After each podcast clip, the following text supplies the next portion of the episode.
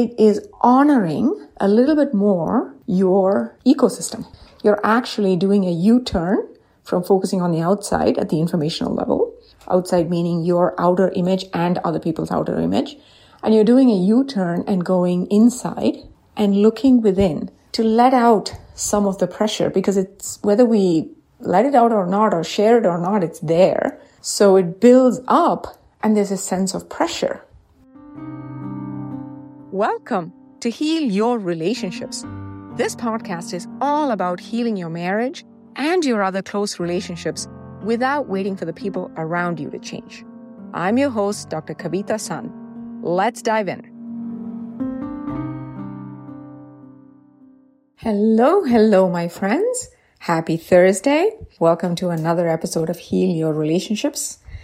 Today, I'm going to talk about one of my favorite, favorite all time topics. Something that when I sort of figured it out, it helped me make sense not just of myself, but also of my upbringing, my parents, the people around me, my siblings, the people I choose to be in relationship with. It just sort of made sense you know, and it also gave me the choice, the freedom, the capacity to go deeper into certain relationships. If I wanted to be more emotionally connected, I now had the tools to be able to do so. So I'm going to share this framework with you, which I think will be super helpful. So in the podcast today, I'm going to give you a brief description so that you understand the three levels of emotional intimacy and get an idea of the framework and the languaging around it. And then I want to invite you to our free Facebook group called Heal Your Relationships, where this Thursday, every Thursday, in fact, I do a free in-depth training that is only for our Facebook members. So this podcast and the free Facebook group is really where I share a lot of my frameworks, tools for free. So I'd love for you to come and join. The link for the free Facebook group should be in the show notes. So let's talk about emotional intimacy. One of the reasons I even started thinking about this is because clients would often come to me and say, you know, I have this problem where I try to share something frustrating that happened at work or during the day with my partner and he just jumps into telling me what I should have done or problem solving or thinking of solutions or telling me what to do next time or how to prevent it. And I don't want any of that. What I want is empathy and presence and listening and validating and feeling seen. And if you are in any sort of close relationships with anybody, you have felt this dynamic as well. Either you are the person who is longing for that sort of presence and connection and feeling seen by somebody else, or people in your life have complained about that, saying that you might maybe jump into problem solving too soon. Either way, this framework will be super helpful for you. The problem with emotional intimacy, okay, is that we don't understand what it actually means. People think that emotional intimacy means that one, you have to spend a long time sitting with and talking about feelings with another person. That is absolutely not true. You can, but that's not actually always going to lead to emotional intimacy. And I'll tell you why in a second. Okay. So number one, the false belief is in order to feel emotionally connected to somebody, I have to spend a lot of time and just listen to an outpouring of feelings and shut off my opinions or the way it's uh, landing for me and just agree with them. That is a false belief. That is not emotional intimacy. Okay. The second false belief is that in order to have that level of emotional intimacy, you need a lot of time to get to know somebody, right? You can only do that with people when you've had a lot of time. Now, here's the thing. Time does help depending on your attachment style too if you're a dismissive avoidant and you're with somebody who has a secure attachment, over time it can help you open up more. So there's some truth to time helps us feel closer. However, it's not necessary once you know what actually emotional intimacy is and how to create it in an authentic way, then you can replace the factor of time. Okay. Why is this important? Because many of us are so busy these days and Our friendships suffer, our relationships with our children suffer, our relationships with our romantic partners suffer, our relationships with ourselves suffer because we literally feel like we don't have the time for anything, right? We are rushing from thing to thing and in between the doing, we're thinking about the next thing. So we're so preoccupied that we only have short, small bits of time to be able to connect. And if it feels to us that there is no other option but to take a long time before we feel comfortable enough to connect, it will mean that we'll end up with a lot of superficial relationships that don't feel fulfilling just because of the nature of modern life, right? Okay.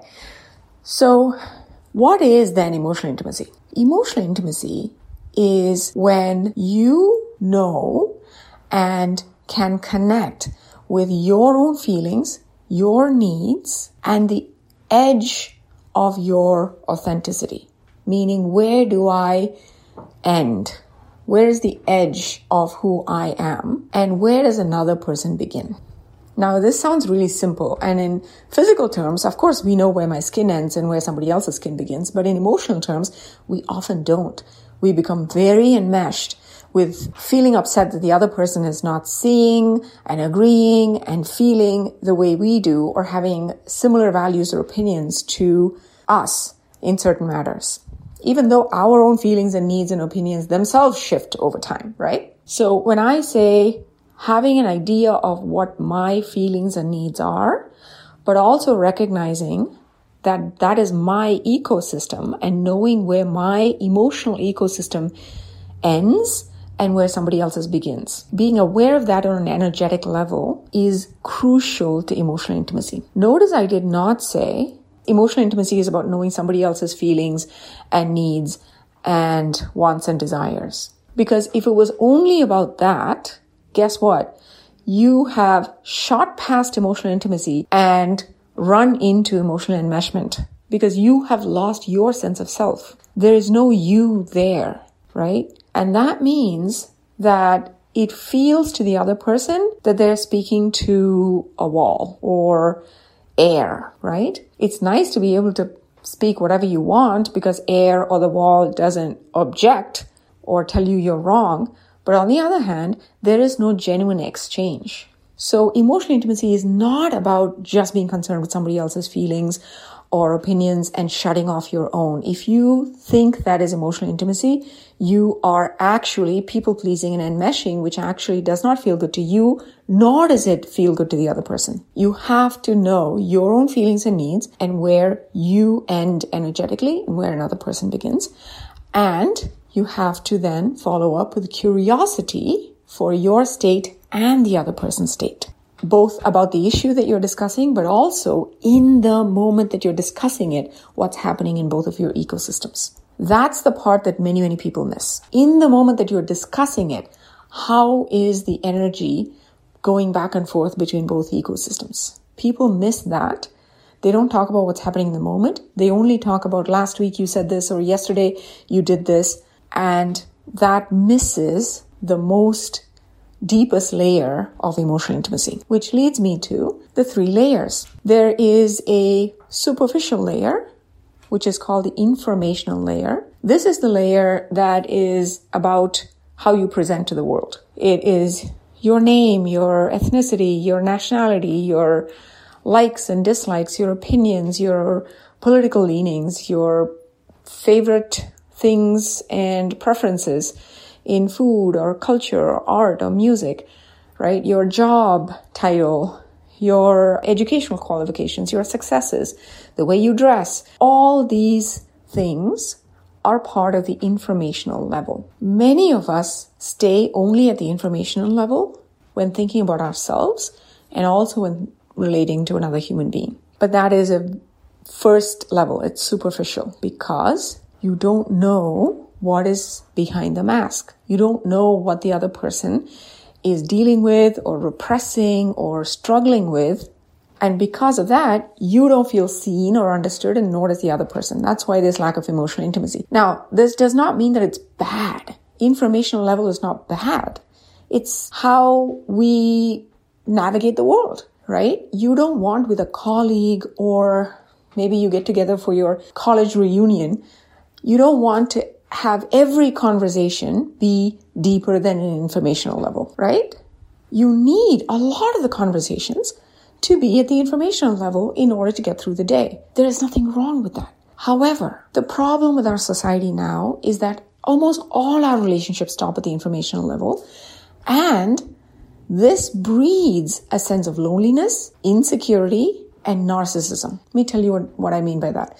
Loneliness because none of us feel seen, nor do the people in our lives feel seen by us. So there's a sort of a sense of being in our own bubble and feeling separate from everyone else and being stuck in our heads, right? The insecurity is bred by the fact that we place so much emphasis with all the Instagram influencers and all the pictures people post on Facebook and the image that we're trying to build constantly about who we are and how we are living and in an indirect way how we're living better than somebody else means that everyone, including the people who are posting the pictures, right? Everyone is caught up in the underlying vague sense of insecurity that maybe my life isn't as great as somebody else's. Maybe my success isn't as good as it could be. Maybe my kids are not doing well as they could, which means I'm not doing as well as I could as a parent. You see what I mean? Because it's all about image management, it breeds loneliness, but it also breeds insecurity in all of us. And number three, it breeds narcissism because we are so focused on managing our external image and jumping to judge somebody who may or may not fit our opinions and, and viewpoints that we become fixated on seeing that as our only measure of worth. So then we cling to it and we defend it and we fight for it and we hurt people for it. We become selfish about wanting to hold on to that certain image, even though it's a thin veneer. So it's a big problem.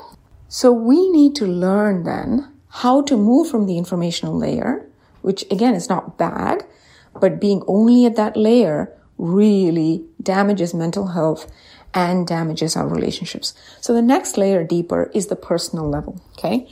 Most people, even when they're talking about emotional intimacy, might at best get to the personal level. This is the level where you might share some of your feelings, what you needed or wanted or felt at a particular time, what happened to you in your past, some of the struggles you may have gone through or overcome, maybe even some secrets that you have that you've never told anyone else that you finally tell a loved one or a close friend or a therapist. These are all at the personal level it is honoring a little bit more your ecosystem. You're actually doing a U turn from focusing on the outside at the informational level, outside meaning your outer image and other people's outer image, and you're doing a U turn and going inside and looking within to let out some of the pressure because it's whether we let it out or not or share it or not, it's there. So it builds up and there's a sense of pressure of feeling overwhelmed, of feeling lost, maybe sad, withdrawn, lonely, angry, resentful, right? So we might go see a therapist or hire somebody or maybe make a big purchase or do something to let out the pressure. And if some of that letting out of the pressure is sharing what you are going through and how you're struggling and what you're thinking and feeling with somebody else, that is the personal level. Even with a therapist, and I'm a, a double board certified psychiatrist, and I can tell you 99% of therapy sessions stay at the personal level. Again, not bad, but you're not doing the person that is your client the complete deeper service that you could do for them by staying only at the personal level. Because the deepest level of emotional intimacy is the relational level. This is where you are actually checking in and sharing with each other how it is to be you in the other person's presence in that moment. That is really being in the present moment, really connecting with what's happening for you right here, right now, and really sharing from a place of truth because anything that we talk about in the past passes through our ego, so to speak. We make up a story about it and so does everybody else, right? But when we're talking about what's happening right here, right now, there is a level of truth, raw honesty and vulnerability and presence that really gives you a sense of feeling seen and seeing and understanding another person. That is the true in emotional intimacy. And it's very, very rare. Like I said, even therapists, coaches, people that I train, I have to train them in this level, even if they have done many certifications, they have had years and years of schooling and professional degrees, they are not taught this level themselves. The best healers are the ones that can be in this moment with you and help you access all of you in this moment. That is the relational level. So, to recap, emotional intimacy is not just about sharing your side, is not just about being concerned with the other person's thoughts and feelings and shutting down any opinions that you have, because true emotional intimacy is being aware of your feelings and needs and your patterns and how your past may be influencing what you're thinking and feeling now. And also knowing that, that where the edge of your ecosystem is and where somebody else's emotional ecosystem begins and being curious about both. And there are three levels, informational, personal, and relational. Now, in our free Facebook group, Heal Your Relationships, we have 4,000 other human beings in there who are on this journey of self awareness, growth, healing, and living life to the fullest potential that they can. I'd love for you to come and join us. The link is in the show notes. So you can join me on the next training where I'll go even deeper into these three layers and show you how to move seamlessly between each layer if and when you want to. Remember, none of these layers are good or bad. We need all three layers, but you need to know and learn how to seamlessly move through them and have flexibility and choice. And that's how you can create emotional intimacy within yourself and in the people around you, and thus have a sense of fulfillment and feeling nourished in your life. Thank you for being with me. I love this topic. I could talk about this for the next 50 hours, but I'll stop here. I look forward to seeing you in the Facebook group. I love you. Have a great rest of the week, and I'll talk to you soon. Bye bye. Hey, if you enjoyed this podcast and you'd like access to our marriage repair toolkit, you can go to www.healyourrelationships, all one word, healyourrelationships.com, and look for free training. I'll see you there.